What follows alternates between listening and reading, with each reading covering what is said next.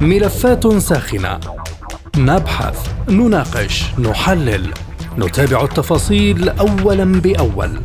ملفات ساخنة. برنامج يلقي الضوء على كل الملفات.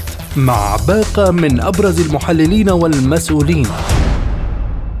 أهلا بكم مستمعينا الكرام في حلقة جديدة من ملفات ساخنة وهذه جيهان لطفي تحييكم. في ملف اليوم نناقش المشهد العراقي بين داعش والجفاف وأزمة السياسة الداخلية.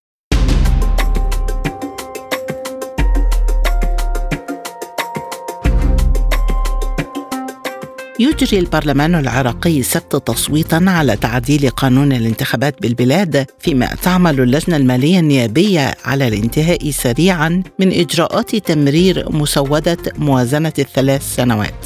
من بين التعديلات المقترحة على قانون الانتخابات المادة المتعلقة بتحويل النظام الانتخابي من نظام الدوائر المتعددة الذي أجريت بموجبه انتخابات أكتوبر 2021 إلى نظام الدائرة الواحدة ذات التمثيل النسبي المعروف بسانت ليغو الذي جرى في ظله معظم الانتخابات البرلمانية والمحلية قبل دورة البرلمان الحالية.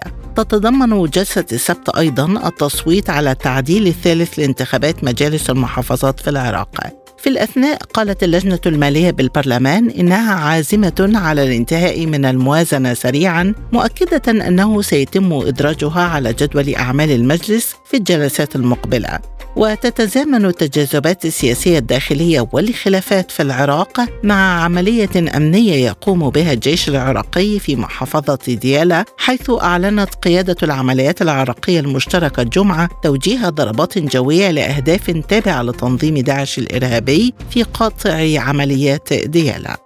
في الأثناء دعت وزارة الموارد المائية العراقية تركيا إلى ضخ مزيد من المياه تجاه نهر الفرات وسط أزمة جفاف حادة تضرب البلاد أكدت السلطات أنها الأكثر صعوبة منذ ثلاثينيات القرن الماضي. فإلى أين يمضي العراق في ظل تحديات الخلافات السياسية وداعش وأزمة المياه؟ وهل هناك فهم لنطاق الصلاحيات السياسية داخل المؤسسات في العراق؟ ولماذا اتجهت القوى السياسية إلى تحريك ملف الانتخابات الآن؟ هل ما زال داعش يمثل تهديدا أمنيا في العراق؟ حول هذه النقاط والمشهد العراقي في ظل التحديات الثلاث تدور نقاشاتنا في ملف اليوم من ملفات ساخنة ويسعدني في البداية أن أرحب بضيوفي الكرام في حلقة اليوم من بغداد الكاتب والمحلل السياسي الأستاذ إبراهيم السراج الكاتب والمحلل السياسي السيد نجم القصاب ومعنا من بغداد أيضا رئيس مركز التفكير السياسي الدكتور إحسان الشمري ومن دمشق عضو أكاديمية الأزمات الجيوسياسية الدكتور علي الأحمد. البداية من بغداد ومعنا عبر الهاتف المحلل السياسي الأستاذ إبراهيم السراج أهلا بك سيد إبراهيم وبداية سؤال حلقة اليوم عن المشهد السياسي العراقي بين داعش والجفاف والخلافات السياسية إلى أين يمضي العراق وسط هذه التحديات الثلاث الكبرى؟ نعم يعني بالتحديد المنهاج الحكومي لحكومه السيد محمد شياع السوداني رئيس الوزراء هو يضع في حسبانه عملية ملاحقة الجماعات المتطرفة من تنظيم داعش ويضع في حسبانه إنه معالجة الثغرات في المناطق الرخوة امنيا يعني في مثل ما حدث في ديالة ومناطق أخرى في كركوك. ووضع في حسبانها التعامل مع هذا مع هذه الجماعات المسلحه يتضمن استراتيجيتين إعادة نشر القوات العراقية، اثنين عملية فتح باب الحوار مع مع مع العوائل وإشراكهم في حماية مدنهم وأراضيهم. وهذه هي خطوة أنا أعتقد نوعا ما جيدة ما، فيما يخص قضية الفساد يعني تعرفين حضرتك إنه حتى داعش هو متورط أيضا في الفساد ولديه منافذ للفساد في العراق. والآن الإجراءات تقوم بها هيئه النزاهة إجراءات تصب في عملية لا أقول القضاء نهائيا على الفساد ولكن على الأقل انه هناك نشاط كبير جدا بلغ أكثر من يعني خلال هذا بقع هذه السنة حتى الشهر هذا اليوم أكثر من 170 أكثر من 170 حالة فساد وألقي القبض عليها وملفات كثيرة وبالتالي نعتقد الحكومة تسير وفق هذا النهج وأيضا إنه حتى عملية الاستفادة من تفعيل علاقات العراق مع دول الجوار وهذه خطوة كبيرة جدا فعل العراق اتفاقية أمنية بين العراق وإيران وقد تكون هناك اتفاقيات مماثلة بين دول المنطقة بصورة عامة. ولكن هل هناك فهم جيد للصلاحيات في المشهد السياسي العراقي؟ وإذا كان هناك هذا الفهم لماذا يقوم البرلمان بإعداد وتعديل قانون الانتخابات وليس المفوضية العليا؟ هل هذا هو السبب في تعطيل القوانين؟ يعني هو القوانين يعني بموجب الدستور العراقي تشرع من قبل مجلس النواب العراقي باعتباره سلطة رقابية تشريعية، لا يجوز لأي جهة أن تشرع قانونها، وبالتالي وبالتالي أنا أعتقد قانون الانتخابات أو مشروع. قانون الانتخابات هو ذهب إلى مجلس النواب، تم التصويت على سبعة فقرات، ولكن لم يكتمل الآن يعني بحضور 165 نائبا آه، يعني نصف نصف العدد. وبالتالي أعتقد إنه آه، لم تكن هناك موافقة نهائية على الصيغه النهائيه للقانون لمشروع قانون الانتخابات مفوضية الانتخابات هي جهة منفذة وليست جهة تشريعية. وبالتالي أنا أعتقد الخلافات السياسية موجودة الآن داخل قبة البرلمان. هم يعني الآن قد تكون نقطة الخلاف على سانتيغو البرلمان صوت على 0.7 آه، وهذه هي طبعا هذه هذا التطور هو يربك أو يقلق الكتل الصغيرة والمرشحين الفرادى ويجعلهم قد لا يحصلوا على أكثر عدد من الأصوات، ولكن في النهاية الكتل السياسية تقول إن هذه الكتل هي صغيرة جدا، ليس لها ثقل كبير جدا في العملية السياسية أو بالشارع العراقي، وبالتالي أنا اعتقد هو يريد أن يدفع باتجاه تقويمهم ودفعهم إلى أن يكون لهم ثقل كبير في العملية السياسية. إذا ما تقييم حضرتك لعودة نشاط داعش وظهوره في هذا التوقيت وما هو حجم التهديد الأمني ولماذا الآن؟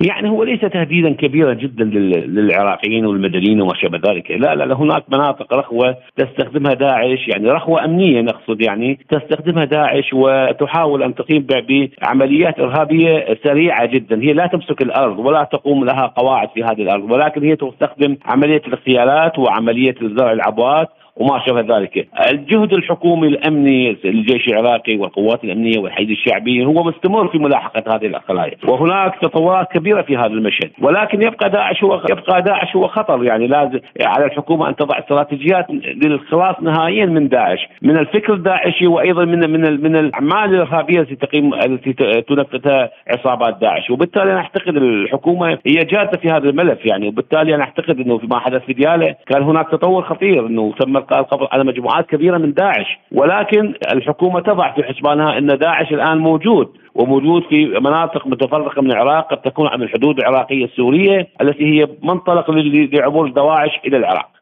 تحد آخر أستاذ إبراهيم هو أزمة الجفاف ما هي الأوراق التي يملكها العراق تجاه تركيا لحل أزمة المياه وهل سيقتصر الأمر على مطالبات دبلوماسية من بغداد أم هناك إجراءات أخرى يمكن أن تتخذها تجاه تركيا؟ زيارة رئيس الوزراء العراقي إلى إلى إلى تركيا ولقائه بالرئيس التركي أردوغان. أنا أعتقد أثمرت عن توقيع اتفاق. هو ليس توقيع اتفاق رسمي بمعنى الكلمة ولكن هي هذه وعود في إطلاق نسبة حصص المياه للعراق خلال شهر واحد. ولكن هذا هذا غير كافي. يعني هذا أنا أعتقد يحتاج إلى اتفاقيات، تركيا الآن مستمرة رغم ذلك الوعد مستمره ببناء سدود على المصبين. وهي دولة منبع وبالتالي نعتقد يعني هو العراق ليس وحده متضرر بل العراق وسوريا متضررين من من عملية التحكم بكميات المياه لهذه البلدين، لكن أعتقد أن العراق هو الآن قد يكون له استراتيجية في عملية إدارة ثروته المائية، أنا أرى أن هناك تحرك من قبل رئيس الوزراء حول ذلك وقد تكون وهناك تشخيص أن هناك خلل في وزارة الموارد المالية العراقية، المائية عفوا وزارة الموارد المائية العراقية، وشخصت الحالة، لكن كحلول أنا أعتقد هو الحال كان هو تفعيل اتفاقية مع تركيا. أيضا العمل على في المحافل الدولية من الضغط على تركيا. أيضا استخدام مرقه التبادل التجاري مع تركيا. العراق الآن تبادل تجاري مع تركيا يصل إلى 20 مليار دولار سنويا وهذا مبلغ كبير جدا يعني. وبالتالي العراق ممكن أن يضغط على تركيا من خلال تقليل هذا المبلغ هذا المبلغ أو كورقة ضغط على الحكومة التركية. بالحديث عن نشاط العراق الخارجي الكبير وتفعيل اتفاقيات مختلفة هل يمثل هذا النشاط الكبير الآن بابا للخروج من الأزمات أم هروبا مؤقتا من مشكلات هيكلية تحتاج لمعالجة في الداخل؟ لا لا ابدا يعني. أنا أعتقد إنه عملية الذهاب تفعيل الجهد الدبلوماسي العراقي يعني أعتقد هو حالة من من التعافي داخليا. يعني اليوم الخلافات في الداخل اختصرت داخل الكتل السياسية وليست بين الكتل السياسية. يعني في كل كتلة قد تكون سنية وكرديه وشيعية. خلافات قد تكون هي مرحلية يعني خاصة قبيل الانتخابات. يعني الانتخابات هناك أكثر من يعني حتى شهر تشرين الثاني موعد انطلاق بداية انتخابات المحلية المجالس المحافظات والحكومات المحليه ولكن العراق تفعيل جهده جهده الدبلوماسي أنا أعتقد هو ينصب من وفق استراتيجية اسمها رئيس الوزراء وفق منهاج حكومي آه، قرئ داخل قبة البرلمان. وبالتالي هو يريد ان ان ان, أن يقيم علاقات دولية مع دول الجوار مع مع الدول الأخرى وفق مصالح العراق ومصالح تلك الدول. وهو لا يضع خط أحمر على أي دولة بل إنه يريد أن يفعل اتفاقياته ويعيد آه، علاقاته مع كل الدول. وبالتالي نعتقد هذه الخطوات نجحت الآن. اليوم يعني حتى التقارب الإيراني السعودي هو ألقى بظلاله على العراق ورسم حالة من من من, من الاستقرار السياسي والأمني والاجتماعي في المنطقة بصورة عامة. إذا برأيك أستاذ إبراهيم هل هدأ الشارع العراقي وانتقل العمل من الشارع إلى أروقة السياسة؟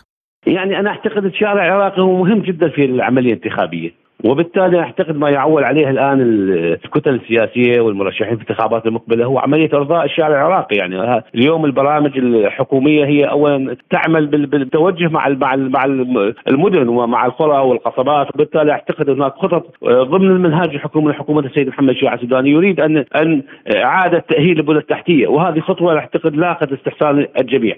من بغداد الكاتب والمحلل السياسي الأستاذ إبراهيم السراج كنت معنا. شكرا جزيلا لك.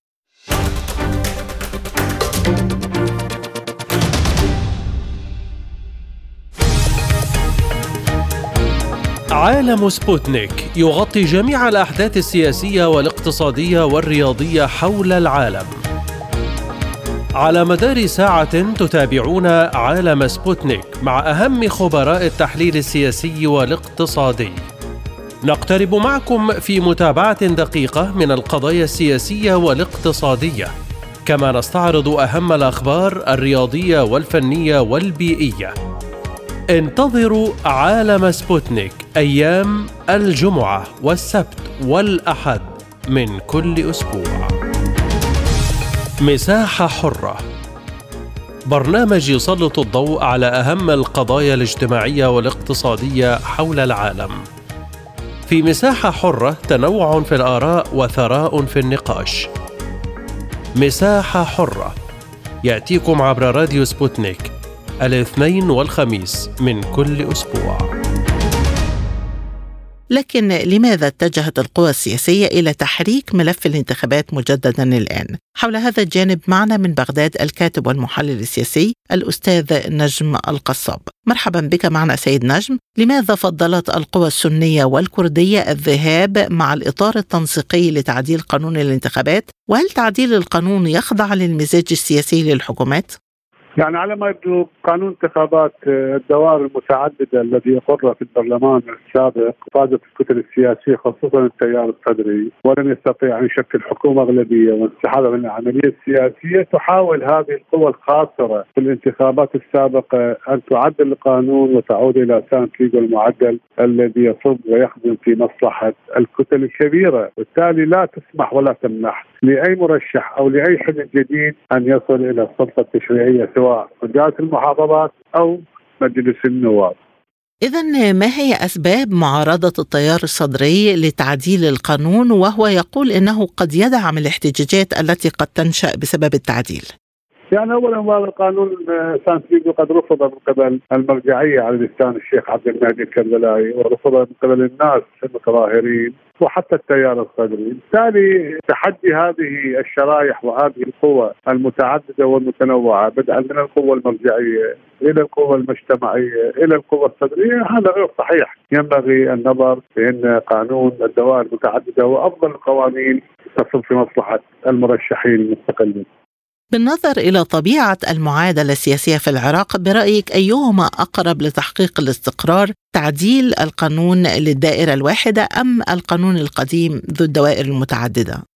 لا بالتأكيد الدوائر المتعدده يكون قريب من الناس وهو رغم الناس لا تثق في كل العمليات الانتخابية التي جرت في الدولة بعد 2005 بسبب آه، سيطرة وهيمنة الأحزاب، بالتالي دائما يجعلون المواطن يبحث عن الحاجة وحينما يبحث عن الحاجة بالتأكيد يتجه إلى النفاق وإلى الخضوع والركوع لهذا الحزب أو ذاك. إذا هل تتعلق الخلافات الحالية حول قانون الانتخابات ببنود القانون نفسه أم بنفوذ القوى السياسية المشاركة في البرلمان؟ لا الاختلاف ليس على البنود وإنما اختلاف على الوجود بين القوى السياسية الكبيرة التي تخاف أن تخسر ولا تحصل على مقاعد نيابية أو مجالس محافظات، ما يجعل هذا التخوف انعكس سلبا على وجودهم وعلى عدم تقديم أي إنجازات طيله الفترات الماضية. ما هو تفسير حضرتك لعدم اكتمال النصاب في الجلسات السابقة؟ هل هو نوع من المقاومة لعرقلة إقرار القانون؟ لا لما اعترض الكرد على مدينة كركوك إذا اتفق الكرد مع اليسار أعتقد سيمر القانون بسهولة من بغداد الكاتب والمحلل السياسي الأستاذ نجم القصاب كنت معنا شكرا جزيلا لك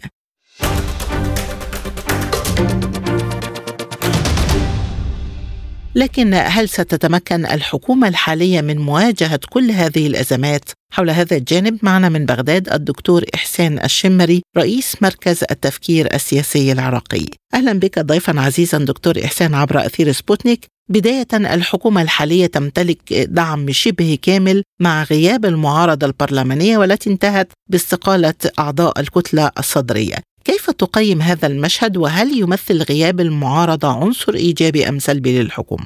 على الرغم من غياب المعارضة في البرلمان العراقي لكن اتصور بأن المعارضة انتقلت شعبيا اتجاه آه، الائتلاف الحاكم بالتحديد ائتلاف إدارة الدولة على اعتبار أن ما يدفع به هذا الائتلاف الحاكم من قوانين منها قانون الانتخابات وأيضا احتكار مؤسسات الدولة وتقاسمها يمثل عودة لممارسات خاطئة انتهجتها طبقة سياسية التقليديه وبالتالي تصاعدت عمليات الرفض وقد تكون التظاهرات وحتى الاعتصام الذي حدث أمام البرلمان العراقي خلال ال 24 ساعة الماضية هو خير دليل على انتقال المعارضة من البرلمان إلى الشارع العراقي ومما يوحي بأنه يمكن أن تتصاعد، الحكومة الآن هي ليست بمواجهة الشارع على اعتبار أنها تدرك جيدا من أن لديها مهام أخرى لكن فيما يبدو بأن الشارع غاضب جدا من الائتلاف الحاكم الذي يهيمن على البرلمان وفي نفس الوقت يهيمن على الحكومة، رغم هذه الأجواء لكن أتصور بأن على الحكومة ممارسة المزيد من السياسات وبما يمكن أن تكون هذه السياسات رافعة لأزمات العراق الداخلية من خلال الضغط على الائتلاف الحاكم بإقرار الموازنة وأيضا الذهاب نحو استراتيجية يمكن من خلالها دفع بسياسة خدمية واقتصادية وحتى أمنية يمكن أن تدفع بمزيد من الاستقرار. بالحديث عن هذه النقطة ما الذي يعطل مشروع الموازنة وهل سيتمكن رئيس الوزراء من مواجهة الأزمات التي يقول أنها خلفتها حكومة تصريف الأعمال السابقة؟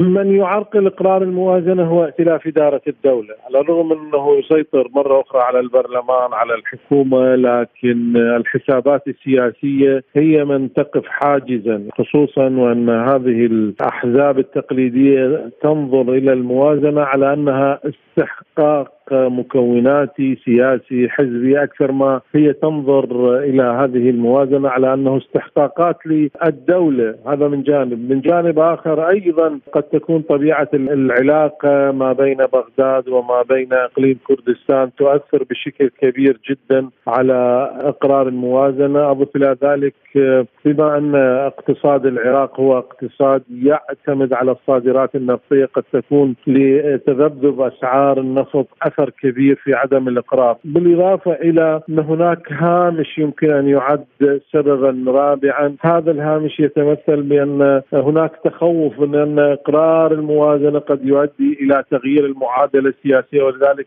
تأخرت بشكل كبير، عدم إقرار الموازنة بما لا يقبل الشك يؤثر على كل مؤسسات الدولة، يؤثر على التنمية الاقتصادية. ومن ثم لا تستطيع الحكومة الحالية المضي ببرنامجها رغم أن الموازنة هي لمدة ثلاث سنوات وهي سابقة لم تكن لتحدث على مستوى إقرار الموازنات لكن أيضا هناك من يتخوف من إمكانية أن تستخدم هذه الموازنة لمدة ثلاث سنوات لغرض عزل البرلمان وبالتالي عدم وجود حاجة للحكومة للبرلمان والقوى السياسية. أنا أعتقد أن البعد السياسي هو ما زال حاضرا ويؤثر سواء على مستوى إقرار الموازنة أو حتى فيما يرتبط بفرض القيود أمام الحكومة، لكن بالنهاية أتصور بأن الحكومة يجب أن تمارس ضغطا على بيئتها السياسية خصوصا وأن الشارع العراقي لم ينتظر كثيرا. هناك تداعيات خطيرة لانخفاض أو انهيار العملة العراقية أمام الدولار العراقي ارتفاع اسعار المواد الغذائية هذا سيولد انفجار كبير قد تكون الحكومة نعم هي المسؤولة لكن بالنهاية هذا الانفجار آه، سيذهب أبعد من ذلك إلى الأحزاب والطبقة السياسية المهيمنة على المشهد في العراق. التلويح مجددا بالمظاهرات دكتور إحسان من قبل أنصار التيار الصدري برأيك هل يهدف فقط لتعطيل قانون الانتخابات أم أننا أمام حلقة جديدة من الاحتجاجات التي شلت المشهد العراقي خلال السنوات الأخيرة؟ قد يكون الاحتجاج ضد إقرار قانون انتخابات جديد يعني تعديل القانون الانتخابي هو المدخل للتيار الصدري خصوصا وأن عدد من قيادات كسروا العزلة والصمت السياسي وأعلنوا رفضهم. الآن مؤشرات تدلل يعني خصوصا ما بعد دعوة زعيم التيار الصدري لعدد من أعضائه بالالتحاق باجتماعات مهمة نتيجة تطورات داخلية يعطي إيحاء من أن هناك إمكانية لعودة التيار الصدري للمشهد السياسي. لا أتصور بأن الموضوع إذا ما عاد التيار الصدري هو يرتبط فقط بقانون الانتخابات الذي يعرف اصطلاحا بقانون سانت ليغو، قد يكون الموضوع أكثر من ذلك، قوة الصدر فيما يبدو بأنها لن تكون موجهة للاحتجاجات أو حتى العصيان المدني لإظهار قوته السياسية بقدر ما أن قوة الصدر ستندفع باتجاه إسقاط المعادلة السياسية التي عزلت، هنا تكمن القوة التي يمكن أن يعود بها التيار الصدري. هو لن يركز فقط على سانت ليغو هو لن يشترك بالحكومة. انسحب من البرلمان ولذلك ستكون واحدة من أهم دوافع عودة التيار الصدري هو إثبات قوته السياسية لكن على أساس إسقاط المعادلة السياسية والذهاب إلى انتخابات مبكرة. بالانتقال إلى المشهد الأمني ما هو حجم التهديد الذي يمثله ظهور نشاط داعش مجددا في العراق؟ هذا النشاط ليس بجديد يعني خصوصا إذا ما علمنا بأن داعش لم تعد لديها الإمكانية للسيطرة على مدن على سواء مدن كبيرة صغيرة يعني كل ما يقوم به هو في أطراف قرى أو في مساحات جغرافية بعيدة جدا عن المدن. المؤسسة الأمنية العراقية لديها الجاهزية الكبيرة للقيام بضربات استباقية، لكن هذا لا يعني من آه، عدم إمكانية أن يقوم تنظيم داعش بعمليات آه، نوعية. يعني قد تكون هناك هذه أو قد تكون عمليات وفق ما يعرف بالذئاب المنفردة أو حتى فيما يرتبط بالقيام بتفجير نوعي في أحد المدن الكبرى خصوصا وأن الأزمة السياسية تتصاعد، الأزمة الاقتصادية تتصاعد وحتى بعض الخطابات الطائفية التي نشدها قد تحفز داعش على القيام بمثل هكذا عمليات. في خضم هذه الخلافات دكتور يواجه العراق أزمة مياه كبيرة مصدرها تركيا هل تمثل الخلافات الداخلية عائقا أمام قدرة العراق على التعاطي مع ملف المياه في تركيا؟ يعني فيما سبق كانت هناك عوائق داخلية لم لم تدفع العراق إلى آه، الحصول على آه، الحصص المائية المنصوص عليها وفق آه، القوانين الدولية أو حتى فيما يرتبط بقوانين دول المنبع ودول المصب.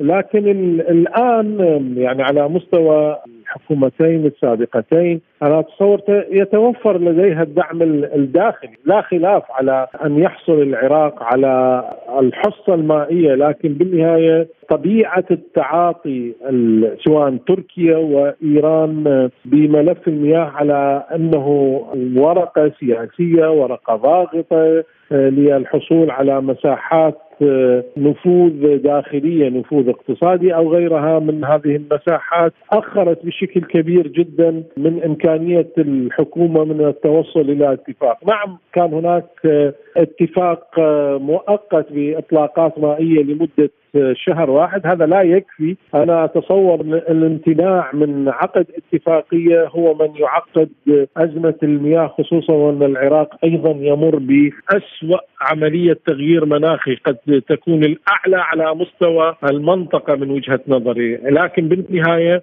أيضا على العراق أن يقوم ب استخدام أوراق ضغط كبيرة جدا، إلى الآن لم يتم تحويل ملف المياه إلى الأمم المتحدة على الرغم من كل النقص في الإطلاقات المائية والذي أثر على مستويات الحياة ومنها القطاع الزراعي في العراق.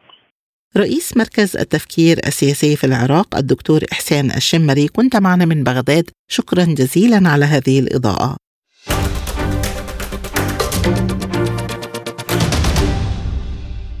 ومعنا أيضا من دمشق الدكتور علي الأحمد عضو أكاديمية الأزمات الجيوسياسية. مرحبا بك معنا ضيفا عزيزا. دكتور علي ما هي قراءة حضرتك للمشهد العراقي بين التحديات الكبرى الثلاث داعش والجفاف وأزمة السياسة الداخلية؟ لا شك أنه الأزمة الكبرى آه، في العراق بعد آه، احتلال الاحتلال الأمريكي هو آه، اولا ما يسمى دستور بول بريمر هذا هذا الدستور يعني أفضى إلى محاصصة في الحياة الاجتماعية والسياسية وكل مندرجاتها في في العراق. وهذه المحاصصة خلقت نوع لا يشبه العراق على المستوى المذهبي وعلى المستوى الطائفي فبالتالي هناك إشكاليات كبرى حتى هذه اللحظة الإخوة العراقيين لم يتمكنوا من الخروج منها. وأضيف إلى هذا الأمر الأمر الخطير جدا هو اجتياح إدارة الولايات المتحدة الأمريكية للإرهاب في المنطقة وليس محاولة مواجهة هذا الإرهاب إدارته عبر أدوات إن كان داعش أو جبهة نصره أو غيرها من المجموعات الإرهابية التي حاولت التحكم بالمنطقة وبقي هناك فلول آه، لهذا الإرهاب بحماية الولايات المتحدة الأمريكية موجودة في منطقة التنف أو موجودة في بؤر بالعراق الشقيق.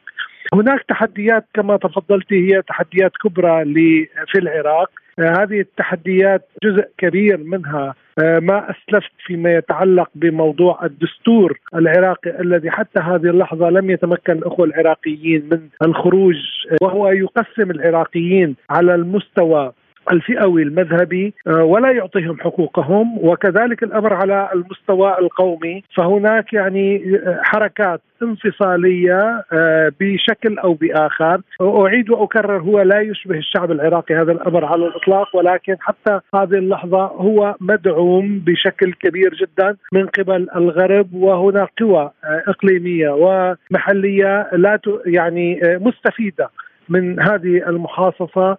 وأرادوا سحب هذا الموضوع آه، إلى سوريا وحتى هذه اللحظة الحمد لله في سوريا لم لم يتم الاختراق بهذا الاتجاه ولو انه سوريا بحالة أيضا ليست بأفضل حالاتها على الإطلاق. بحديثي إلى الدكتور علي الأحمد عضو أكاديمية الأزمات الجيوسياسية نكون قد وصلنا لختام حلقة اليوم من ملفات ساخنة وللمزيد من المتابعة زوروا موقعنا على الإنترنت سبوتنيك dot ae.